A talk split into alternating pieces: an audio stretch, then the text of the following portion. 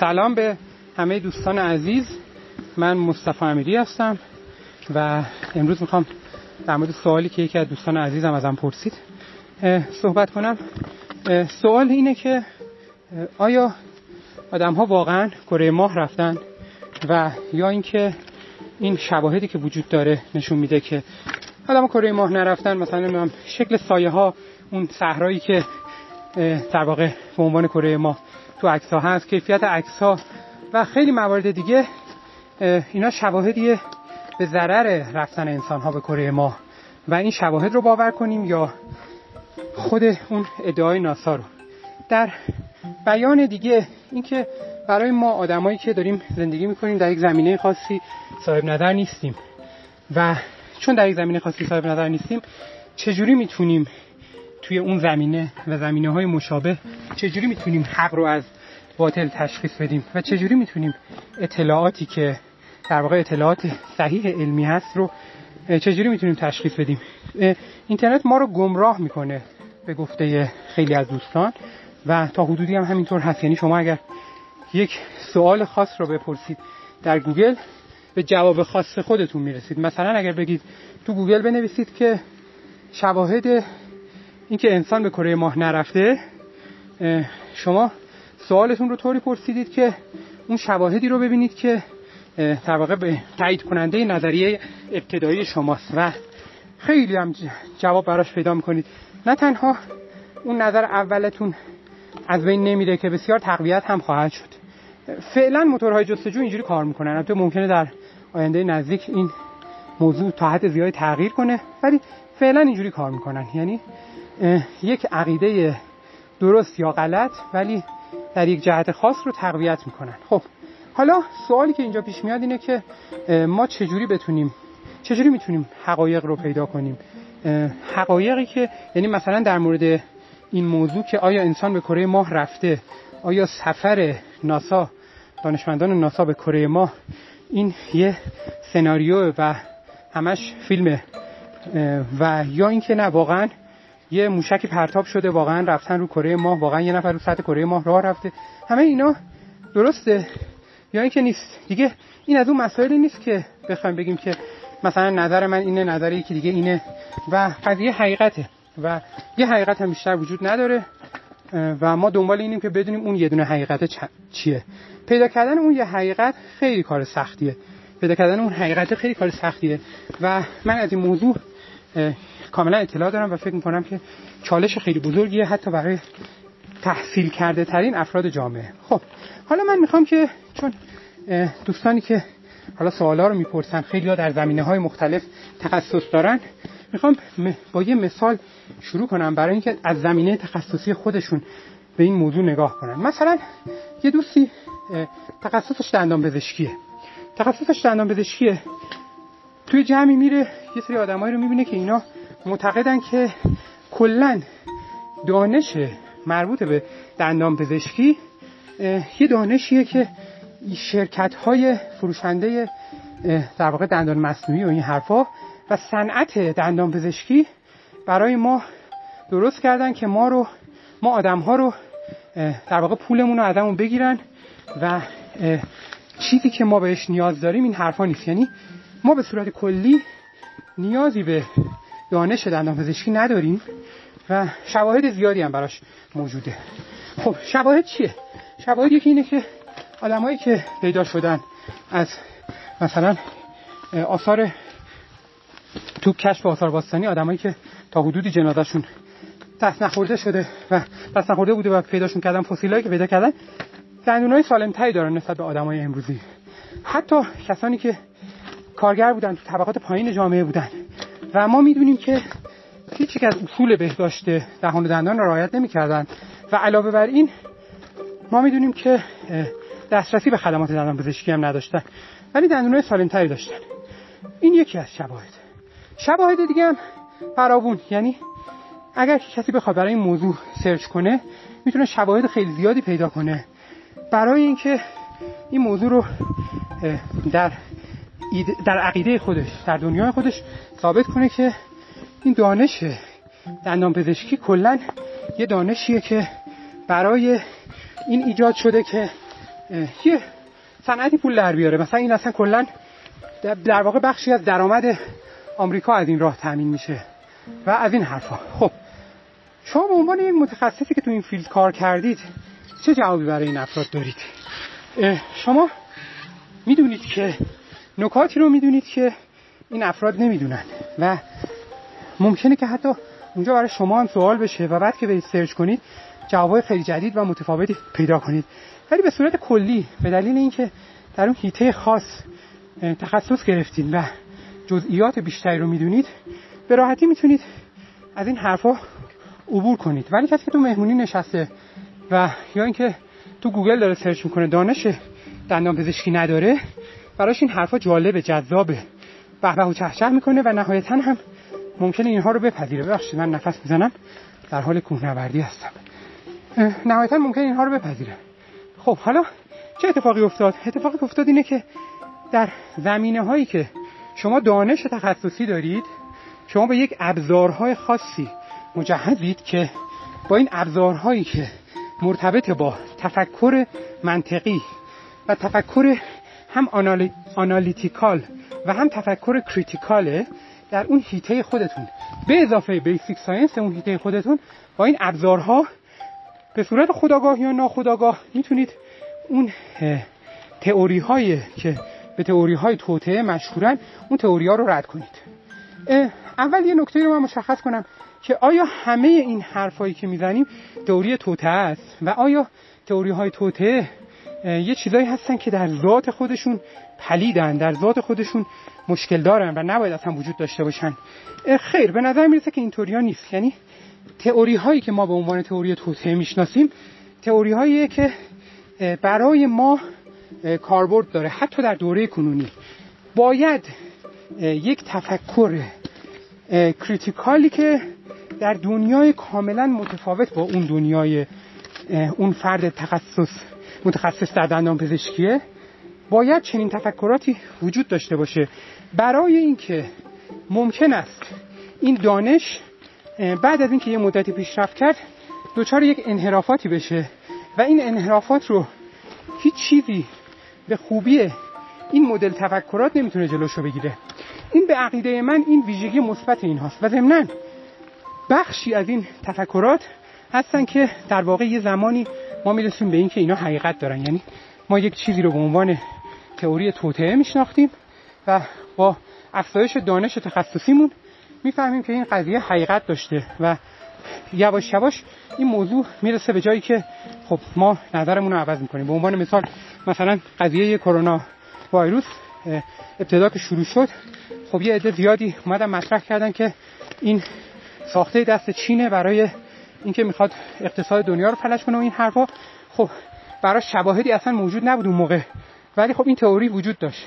این تئوری کم کم با شواهد تغییر پیدا کرد و نهایتا در حال حاضر به نظر می‌رسه که شواهدی که نشون بده که ویروس کرونا ساخته آزمایشگاهه و به یک نحوی عمدی یا غیر عمدی از آزمایشگاه درس کرده شواهد قابل اعتناییه. چیزی که شواهد قابل اعتنا نداشت. یعنی در ابتدا که تئوری های توطعه براش مطرح شده بود شواهد قابل اعتنایی برای اون تئوری ها وجود نداشت. اما شاید این تئوری ها علاوه بر ضرر بزرگی که دارن و باعث میشن که خب مثلا ملت ها دولت ها به جون هم بیفتن و خیلی از آدما مثلا شاید گرایش های نجات گرایانه خاص پیدا کنن. و هزار تا مشکل دیگه این تئوری ها به نظر می‌رسه که یک جنبه مثبت هم دارن.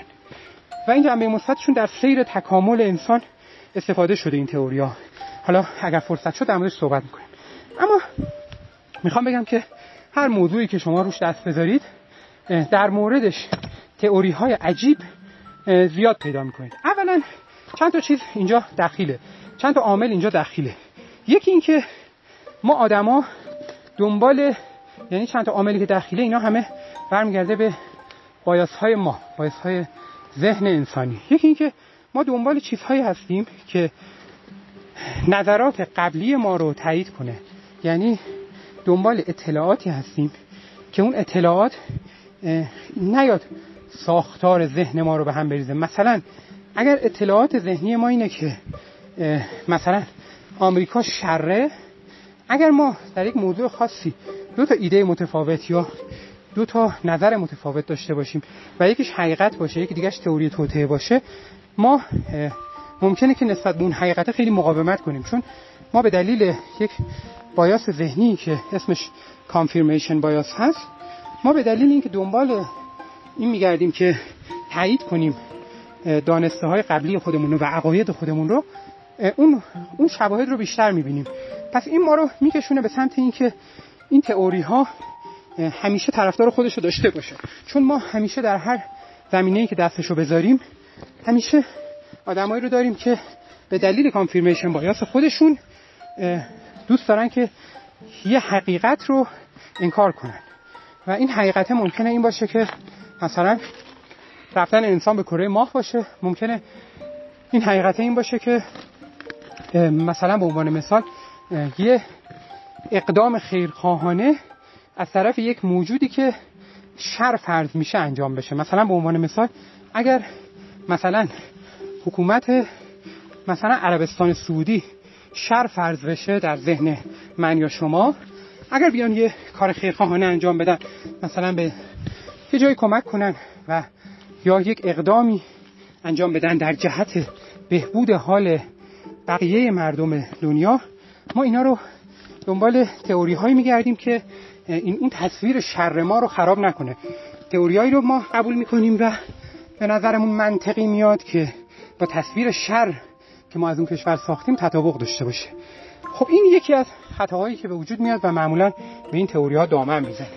علاوه بر این یه سری چیزای دیگه هم هستن. ببینید مثلا یکی از مواردی که خیلی مهمه و معمولا توی اینجور تئوری ها وجود داره اینه که تئوری توطعه یا تئوری آلترناتیو یا تئوری جایگزین معمولا از خود حقیقت جذاب تره اینو از روی آمارها هم می‌تونید به راحتی ببینید. یعنی آماری که خود فیسبوک منتشر کرد توی سال فکر کنم همین 2020 منتشر کرد تعداد طبق آمار فیسبوک فیک نیوز ها خبرهایی که اشتباه هستن جعلی هستن ساختگی هن فیک نیوز ها فکر می‌کنم پنج برابر یا شیش برابر.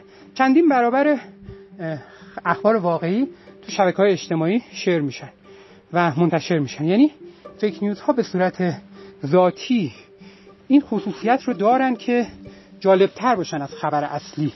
چون خبر اصلی معمولا یک خبری است که بر پایه حقیقته حقیقت اگر قرار باشه که ما مثلا فرض کنید که یه پدیده مثل رفتن آدم به کره ماه رو در نظر بگیریم که اگر بخوایم اینو حقیقت در نظر بگیریم این این پدیده پدیده بسیار پیچیده ایه و حاصل تلاش بلند مدت چند تا تیمه و نهایتا این پدیده علیرغم پیچیده بودنش و جالب بودنش وقتی که می‌خواد توسط یک گروهی از افراد این پدیده رو وقتی می‌خوایم تعریف کنیم این پدیده انقدر هیجان انگیز نیست که تئوری های توته هست. همیشه همینه. شما اطلاعات پزشکی رو هم که نگاه کنید بین گروه های خانوادگیتون. یه نگاهی بکنید دقتی بکنید ببینید که خبرهایی که خیلی share میشه تو گروه ها و پایینش هم نوشته میشه که اینا حتما در گروه های دیگه بفرستید و از این حرفا نگاه کنید ببینید اینا چقدر پایه scientific داره چقدر علمیه. حتی اگر تخصصی هم نداشته باشین همون موضوع رو آخرین مثلا پنج آخر گروه خانوادگی رو نگاه کنید. search کنید توی گوگل یا search کنید یا از یه کسی که در اون زمینه صاحب نظره بپرسید و کاملا دستتون میاد که چیزایی که search میشه احتمال اینکه fake باشه و اشتباه باشه بسیار بیشتر چیزایی که share میشه. خب اینم یه موضوع دیگه است. یعنی جذابیت ذاتی چیزهایی که حقیقت ندارد و در واقع ساخته دست بشره اینا جذابیت ذاتیشون معمولا بالاتره. البته برای ذهنی که هنوز آمادگی مقابله با اینها رو نداره. یعنی اگر ما ذهنمون رو بتونیم اینقدر پرورش بدیم که بتونیم با این جذابیت مقابله کنیم ما می توانیم در مقابل فیک نیوز هم تا حدی مقاوم باشیم. به دلیل اینکه ما باید مهارت های خیلی زیادی رو یاد بگیریم و تعداد زیادی خطای شناختی رو بشناسیم که نهایتا بتونیم با اینا مقابله کنیم. بعد مثلا باز به عنوان مثال یه موضوع دیگه که خب این خطای شناختی اصلا خطای شناختی خیلی مشهوریه و خیلی تو حیطه marketing ازش استفاده میشه. موضوعیه که ما به شدت نگاه می‌کنیم به جامعه اطرافمون. یعنی ما هر چقدر که شاید از هر کسی بپرسین میگه من نظرات خودم رو دارم. خیلی کاری به اینکه فرهنگ اطراف خودم چیه و این حرفا ندارم. ولی در عمل ما به شدت به چیزهایی که عرفهای جامعهمون پایبندیم و هر چقدر افراد بیشتری یک کار رو انجام بدن ما بیشتر دوست داریم که اون کار رو انجام بدیم و بیشتر اون کار رو صحیح می‌دونیم. به عنوان مثال مثلا من الان دارم از کوه بالا میرم. من ببینم که پنج نفری که جلوی من هستن یه سنگ قرمز مثلا تو راه هست. پنج نفری که جلوی من هستن همشون وقتی می‌رسن به سنگ قرمز یه بار میپرن رو سنگ قرمز. حالا این پنج نفر کلا پنج تا آدم متفاوتن و منم دلیل این موضوع رو نمی‌دونم. اما من بار اول این کوه میام و الان احساس می‌کنم که این کار اینها ممکنه دلیلی داشته باشه. با خودم فکر می‌کنم که شاید مثلا عضلات می‌گیره. این سنگ رو اصلا برای همین طراحی کردن. این سنگ صافه مثلا برای این طراحی شده که اینجا یه بار ما عضلات رو بکشیم. ممکنه این فکرها رو نکنم فقط بخوام اون رفتار رو تکرار کنم به خاطر اینکه می‌دونم تا حدی خودم رو ایمن کردم نسبت به انتقادهای احتمالی و نسبت به حوادث غیر مترقبه ای که من نمی‌دونستم نمی‌دونم که چی هست. ببینید دوباره به این موضوع از دید تکاملی نگاه کنید. ما یه زمانی وقتی داشتیم با خطرات متعدد زندگی می کردیم یه زمانی اینجوری بوده که ما هر لحظه زندگی کردنمون راه رفتنمون هر کاری انجام دادنمون هر لحظهش خطرناک بوده بالقوه. و ما هر چقدر که سعی می کردیم تقلید کنیم در گروه به نفعمون می شده به دلیل اینکه این تقلیدها ممکنه که یه در واقع ریشه خواستگاهی داشتن که این خواستگاهشون دلیل داشته. مثلا فرض کنید که یه ما, ما آدم ها خیلی تقلید می‌کنیم و این تقلید تو ذات ماست. و این تقلید فقط مال انجام دادن یه سری حرکات نیست. ما احساسات بقیه رو هم یاد می‌گیریم تکرار می‌کنیم. ما اندیشه ها رو هم به همین راحتی بهشون اعتماد می‌کنیم. یعنی اگر یک اندیشه ای رو ما بهش برسیم که اون اندیشه رو ده هزار نفر قبول داشته باشن در مقابل اندیشه ای که یک نفر قبول داره ذهن ما اینجوری کار می‌کنه که ما کاری خیلی ممکنه که به درستی و غلطی و تحلیل منطقی نداشته باشیم. و اساس تعداد قضاوت می‌کنیم. و دلیلش هم اینه که خب هر چقدر شما برگردین به گذشته انسان در گذشته انسان احتمال اینکه اون یک نفر درست بگه کمتره. یعنی مثلا فرض کنید که شما توی قبیله هستید. از اون قبیله 5 نفر تا الان خارج شدن رفتن جنگل های اطراف و اونجا مثلا شکار پیدا کردن. چهار نفرشون میگن باید بریم سمت راست یه نفرشون میگه باید بگیم بریم سمت چپ. خب کدومشون درست میگه؟ شما به کدومشون اعتماد می‌کنید؟ احتمالا خرد جمعیه غلبه داره بر اون در واقع نظر شخصی اون یک نفر به دلیل اینکه خب اون نظر اون چهار نفر بر اساس نظرات شخصی هر کدومشون مجموع نظرات رو شکل گرفته و احتمال اینکه چهار تاشون با هم خطا کنن کمتره. ولی اون یک نفره ممکنه که اون روز به هر دلیلی چپ و راست رو اشتباه گرفته باشه. شما اگر به اون رأی گروه اعتماد کنید بهتره. خب در مورد دنیا تو دنیای امروز در مورد تئوری های توته فیک نیوز ها و همه اینا هم این اتفاق میفته یعنی وقتی فیک نیوز ها توسط افراد بیشتری شیر میشه در واقع داره یک مقبولیت اجتماعی رو به شما نشون میده. شما می‌بینید که مثلا یه موضوعی که شاید در دفعه اول که دارید می‌بینید از براتون غیر منطقی به نظر برسه. می‌بینید که این موضوع داره بارها و بارها توسط افراد مختلفی شیر میشه برای شما می‌رسه. همینی که این براتون برسه کفایت می‌کنه برای اینکه شما شک کنید به اینکه اون چیزی که شما می‌دونید درسته یا نه.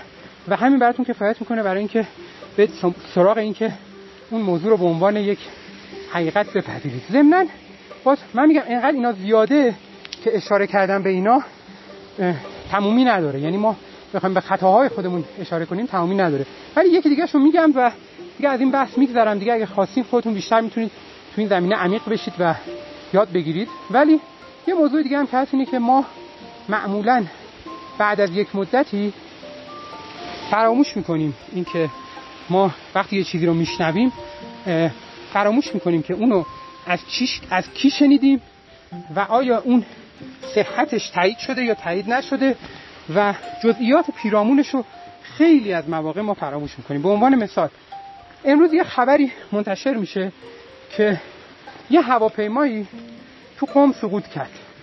خب این خبر تو شبکه اجتماعی منتشر میشه. بعد از دو ساعت این خبر تکذیب میشه.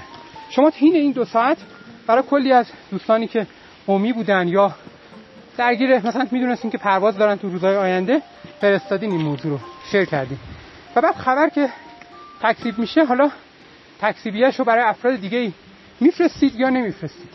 اینکه شما این تکذیب خبر رو برای افراد دیگه بفرستین یا نه این خیلی اهمیت نداره. مهم اینه که شما بعد از یک مدتی که از این واقعه میگذره و شما از این دور میشید شما شما قوم رو با سانحه هوایی با همدیگه توی حافظتون توی یک گروه طبقه بندی کردیم. یعنی شما قوم رو نزدیک به ایده قوم کلمه قوم رو نزدیک به سانحه هوایی دونستیم. حالا فرض کنید که یه سانحه هوایی دیگه هم اتفاق افتاده و توی اون سانحه هوایی که در یک جای دیگه دنیا اتفاق افتاده پنج نفر قومی توش بودن. دوباره تو اخبار می‌نویسن قوم سانحه هوایی. اینم دوباره ما چیزی که تو ذهنمون میمونه در بلند مدت قوم و سانحه هواییه بعد ده سال بعد پنج سال بعد دو سال بعد تو مهمونی نشستیم. یکی از میگه که بیپرسه که کدوم چیز که هست که کدوم شهر هست که بیشترین سوانه هوایی ایران رو داشته؟ ما قوم میاد تو ذهنمون. در حالی که هیچ آماری از این موضوع نداریم. می‌پرسن چرا؟ میگیم نمی‌دونم. من حس می‌کنم زیاد شنیدم. مثلا قوم تو ذهنم اومد. اینو در واقع باز یه خطای دیگه ایه. یه در واقع یک مدل از نه نه خطاهای شناختی بلکه الگوهای ذهنی ماست. برای اینکه ما برای بسیاری از چیزها مثل همین مورد خاص مغزمون ترجیح میده که از اون مسیر فکری پیچیدهش استفاده نکنه. یعنی اویلیبل ترین دیتا رو در بیاره. این باعث میشه که در بلند مدت بین اخبار کذب اشتباه و دروغ و اخبار واقعی فاصله کمی بیفته. یعنی مثلا فرض کنید که شما یه آدمی رو دارید که مثلا کاندیدای انتخابات. گروه مقابل می‌دونه که هر چقدر خبرهای دروغ در مورد این فرد منتشر کنه هر چقدر این دروغ ها عجیبتر و قابل شیر کردن باشه این موضوع باعث میشه که در بلند مدت ذهن رای ها رو بیشتر خراب کنه نسبت به اون فرد. چون در بلند مدت اون قضیه که حقیقت داشت یا نداشت خیلی ممکنه دیگه به ذهن فرد نیاد. اون چیزی که ممکنه در دسترس ذهن فرد قرار بگیره اونیه که بالاخره یک اتهامی مبنی بر دزدی براش مطرح شد. و اون موقع ها هم مثلا تو ذهنش اینه که اون موقع هم شواهد موافق و مخالف زیادی وجود داشت. حالا من از این بحث خطاها و اینا میگذرم. فقط می‌خوام به این موضوع اشاره کنم که ما یه چیزی رو می‌بینیم؟ و یه اتفاقی رو می‌بینیم. یه سوالی برامون ایجاد میشه. یه چیزی رو به عنوان فکت به عنوان حقیقت می‌خونیم. و حالا می‌خوایم اینو زیر سوال ببریم. و می‌خوایم اینو بسنجیم. ما هر چقدر که مهارت های تفکر مسلط باشیم خیلی راحت‌تر می‌تونیم اینا رو بسنجیم. اما من بدون استفاده از مهارت های تفکر چون یکم بحث جدا میشه و پیچیده تر میشه. می‌خوام بگم که چه کارهایی میشه کرد. کار ساده ای میشه کرد. ما وقتی یک حقیقت یک سوال اینجوری برامون مطرح میشه ما یکی از کارهایی که می‌تونیم بکنیم اینه که بریم سراغ اکسپرت ها کسانی که در اون زمینه متخصصن. و کسانی که تا حد امکان بایاس کمتری دارن خطای شناختی کمتری دارن در زمینه تخصصی خودشون. بریم سراغ اونا. از اونا بپرسیم که آیا چنین چیزی درسته یا نه؟ اونجا می‌تونیم یه یه ایده کلی از جواب به دست بیاریم. اما خب ممکنه ما رو حتی از جواب درست دور کنه چون حالا مثلا در برخی زمینه ها که نفع اون متخصص زیر سوال میره ممکنه که خیلی راحت باشه که متخصص به راحتی رد کنه موضوع رو و بگه که اینا همه مثلا تئوری توته هست ولی تو زمانهایی که نفع اون متخصص زیر سوال نره و داستانم پیچیده تر از این حرفا باشه ممکنه اون فردی که اکسپرت هست متخصص هست در اون زمینه نتونه به شما کمکی بکنه و حتی شما رو یه قدم عقبتر ببره. شما می‌تونید علاوه بر این شما می‌تونید به موضوع از دیدگاه ساده منطقی نگاه کنید. یعنی یکی از ساده ترین کارهایی که می‌تونید بکنید اینه که به موضوع اینجوری نگاه کنید که یک تفسیر ساده از یک اتفاق معمولا تفسیر درست از اون اتفاقه. اگر کسی بخواد تفسیر پیچیده تری ارائه بده معمولا نیاز داره که اطلاعات خیلی بیشتری هم به دست بیاره و احتمالش کمتره. مثلا یه مثال واضحش اینه که اگر دوباره من مثلا همه کوهنوردیشون دارم میرم کو اگر که یه سنگی از بالا قیل خورد اومد پایین تفسیر ساده این موضوع چیه؟ تفسیر سادهش اینه که این جریان طبیعی بوده. یعنی این سنگه جاش خوب نبوده. یه ذره به جاش شل شده شل شده آهسته آهسته. با جریان باد افتاده قیل خورده افتاده پایین. این تفسیر عادیشه. و در 99 درصد موارد هم همینه 99 درصد موارد. یه سنگ قیل می‌خوره میاد پایین. بدون دلیل خاصی همینه. اما شما اگر بخواید بگید که این سنگه یه نفر اون بالا هست که با دوربین منو دید متوجه شد که من دارم میام. حالا این سنگ رو قیل داده که منو هدف قرار بده شما یک تئوری پیچیده رو مطرح کردید. و حالا برای این تئوری پیچیدهتون نیاز دارید که دلایل کافی داشته باشید. و دلایل شما هم یعنی شواهدی که دارید ارائه می‌دید باید قدرتمند باشه. شواهدی که دارید ارائه می‌دید این شواهده باید یه نسبتی داشته باشه با این اتفاقی که داشته میافتاده. شما دارید احتمال اینکه این پدیده بر اثر شانس بوده باشه رو اینو دارید رد می‌کنید و یه چیزی که همینجوری احتمالش بیشتره رو دارید کنار می‌ذارید. و دارید مثلا مثلا تو اینجا از فرد پرسیم خب شواهد برای این موضوع چیه؟ میگه شواهدی که دارم اینه که اون بالا یه نفر هست می‌بینی؟ از دور یه نفر هست. میگه خب تو که اصلا نمی‌تونی اونو ببینی الان کیه. چجوری می‌تونی بگی اون الان با تو بده؟ میگه خب اون دوربین داره. میگیم که از کجا می‌دونی که دوربین داره؟ میگه که خب ببین کیفش کیف بزرگه. این کیفا رو توش دوربین شکاری معمولا می‌ذارن. میگیم که خب کیف بزرگ ممکنه برای وسایلش باشه. وسایلش رو می‌خواد بیاره برای کوهنوردی تعداد خیلی زیادی وسیله می‌خواد بیاره برای کوهنوردی. و شاید وسایلش رو توش گذاشته. میگه آره ولی شاید هم اون دوربینه رو توش گذاشته. میگه خب دیگه چه دیگه چه شواهدی داری میگه خب من دشمنای خیلی زیادی دارم. میگه خب دشمنات مگر که می‌دونن تو الان کوهی یا می‌دونن تو کجایی؟ میگه نه.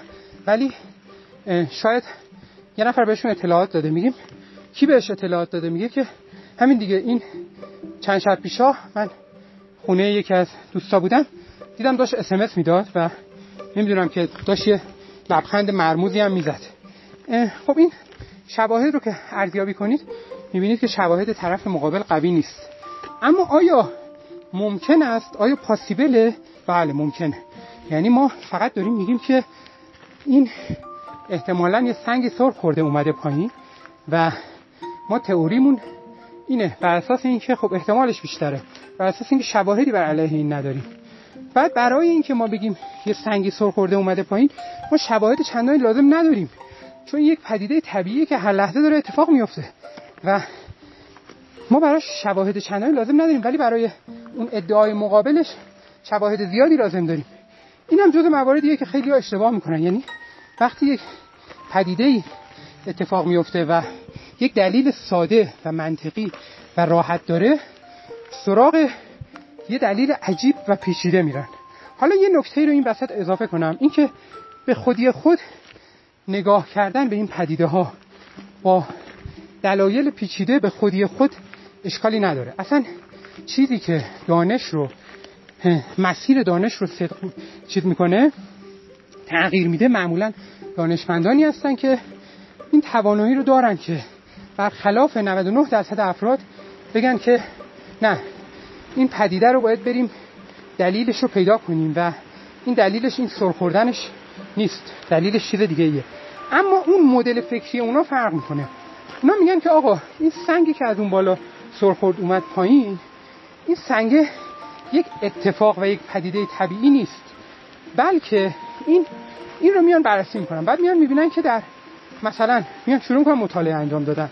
فکر کردن. اون جا رو تحت نظر گرفتن و از همه متدهای علمی استفاده می‌کنن. بعد می‌بینن که تو اون منطقه هی داره مثلا هر هفته تعداد سنگایی که از بالا سقوط می‌کنه به سمت پایین داره بیشتر میشه. بعد میان کشف می‌کنن می‌بینن که به صورت متوسط هر یک ساعت مثلا 15 تا سنگ سقوط می‌کرد پایین به صورت متوسط. اما الان به صورت متوسط هر یک ساعت داره 28 تا سنگ سقوط می‌کنه. بعد این مطالعاتشون ادامه میدن نهایتا به این نتیجه می‌رسن که سقوط سنگ ها در یه سری فصل های سال بیشتر میشه.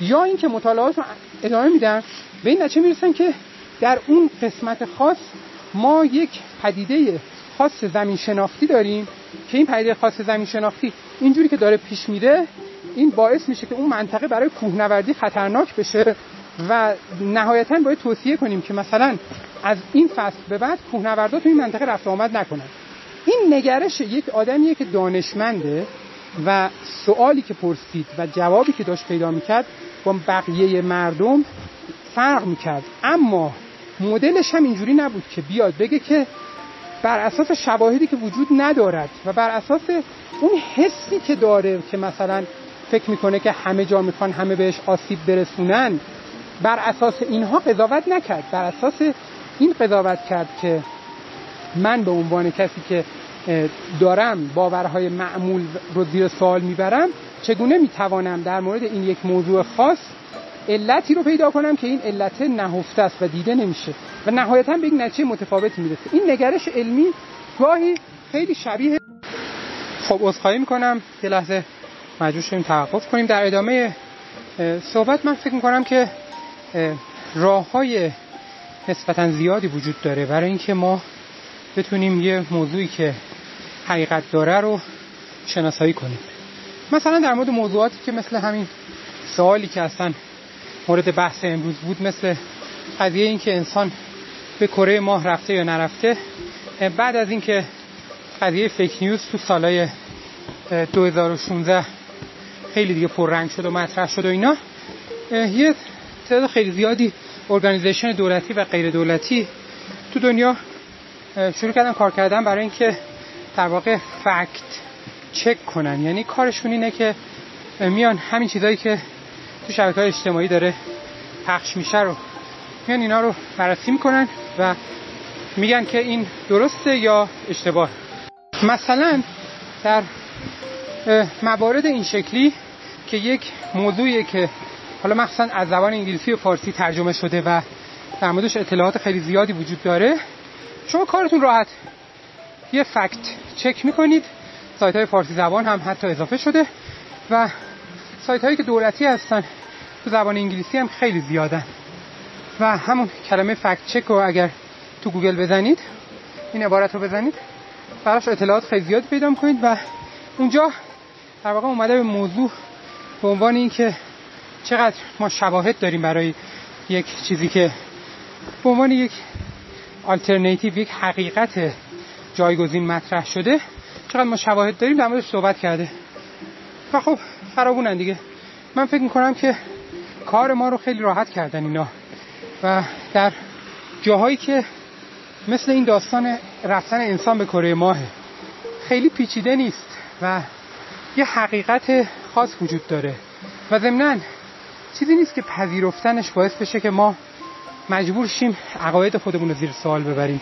مجبور شیم عملکردهای خودمون رو تغییر بدیم. اینو در مقابل اینا ما کارمون آسونه. یعنی یه فکت چک می‌کنیم و اگر که بخوایم به اون فکت چکته اعتماد کنیم همه اون کارهایی که ما باید خودمون انجام بدیم اونا برامون انجام دادن. در یک زمان خیلی کوتاهی می‌تونیم بفهمیم که این موضوع واقعیت داره یا نه. مثلا یه دفعه مثلا الان طالبان اومده. یه خبری تو شبکه اجتماعی پخش میشه که مثلا فلان خانوم رو که چهره شناخته شده ای بود طالبان اعدام کرد و یه عکسی هم ازش منتشر میشه. شما به راحتی می‌تونید اون فکت چک کنید. و چون یه موضوعیه که فقط دوست شما که نفرستاده براتون کلی آدم با برای همدیگه فرستادن. و چون یه موضوعی که اینجوری شیر شده قبل از اینکه شما شیرش کنید می‌تونید فکت چک کنید و ببینید که همچین چیزی اتفاق افتاده یا نه؟ معمولا اتفاق نیفتاده. معمولا اینجور خبرها چون خبرهایی هستن که گفتم همون ویژگی های خاص که بیشتر شعر میشن و دارن اون ویژگی ها رو دارن احتمال اینکه اشتباه باشن هم بسیار زیاده. و معمولا شما همون اول می‌فهمید که اشتباه نه شعرش می‌کنید نه در موردش فکر می‌کنید نه تأثیری روی شما خواهد گذاشت به اون صورت. و شاید در حافظه بلند مدتتونم اون خطای ذهنی دیگه براتون پیش نیاد. ولی در جاهایی که به نظرم کار سخت میشه اون جاهایی که موضوعاتی مطرح میشن که موضوعاتی هن که یکم پیچیدگیشون بیشتر از این حرف هست لزوما یک جواب خاص براشون وجود نداره. با عقیده های ما در هم تنیدن با فرهنگ ما در هم تنیدن و قبول کردنشون برای ما بار خیلی زیادی داره. اینا هم که مشکل ایجاد می‌کنن و من فکر می‌کنم که کنار اومدن با اینا کار هر کسی نیست. یعنی ما اگر بخوایم که بدونیم که یک عقیده یک چیزی که ما بر اساس اون زندگی خودمون رو بستیم به بقیه هم توصیه کردیم. بخوایم ببینیم که الان بر اساس شواهد موجود چنین چیزی وجود ندارد. یا دقیقا خلاف عقیده ماست پذیرفتنش برای ما خیلی کار سختیه و ما احتمالا با روش های مختلف مقاومت می‌کنیم.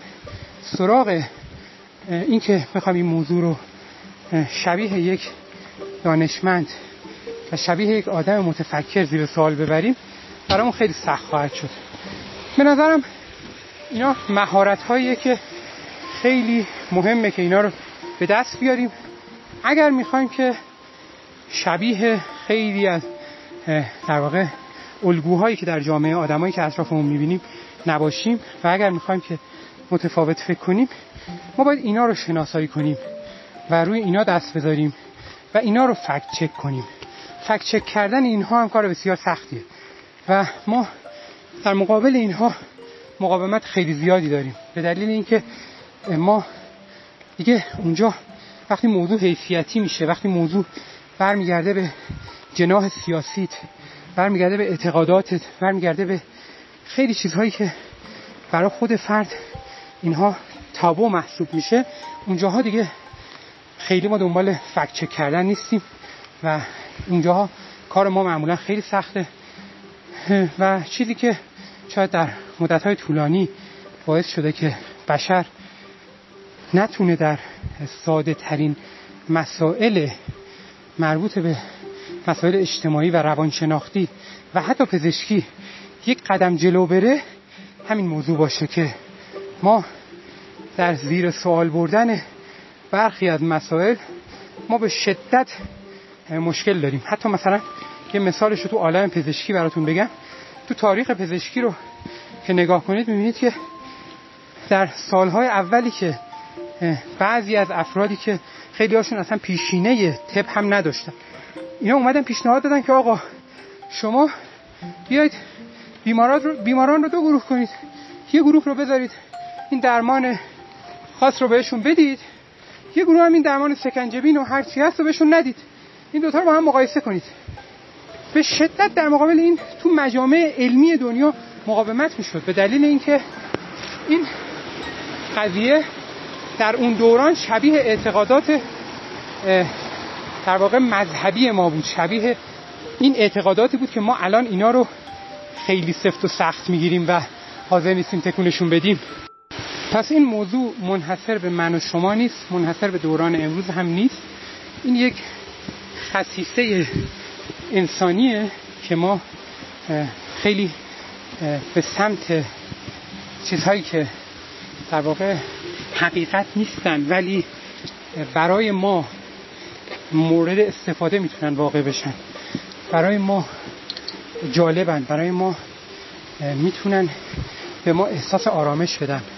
و این ویژگی ها رو دارن و خوب هم اگر طراحی شده باشن ما خیلی برای اینا به سمت اینا میل داریم و این ویژگی ویژگی انسانی ماست. مغز ما اینجوری کار می‌کنه. و اگر بخوایم خارج از این فکر کنیم باید انرژی خیلی زیادی مصرف کنیم. شاید برای بسیاری از افراد به صرفه نباشه مصرف این انرژی.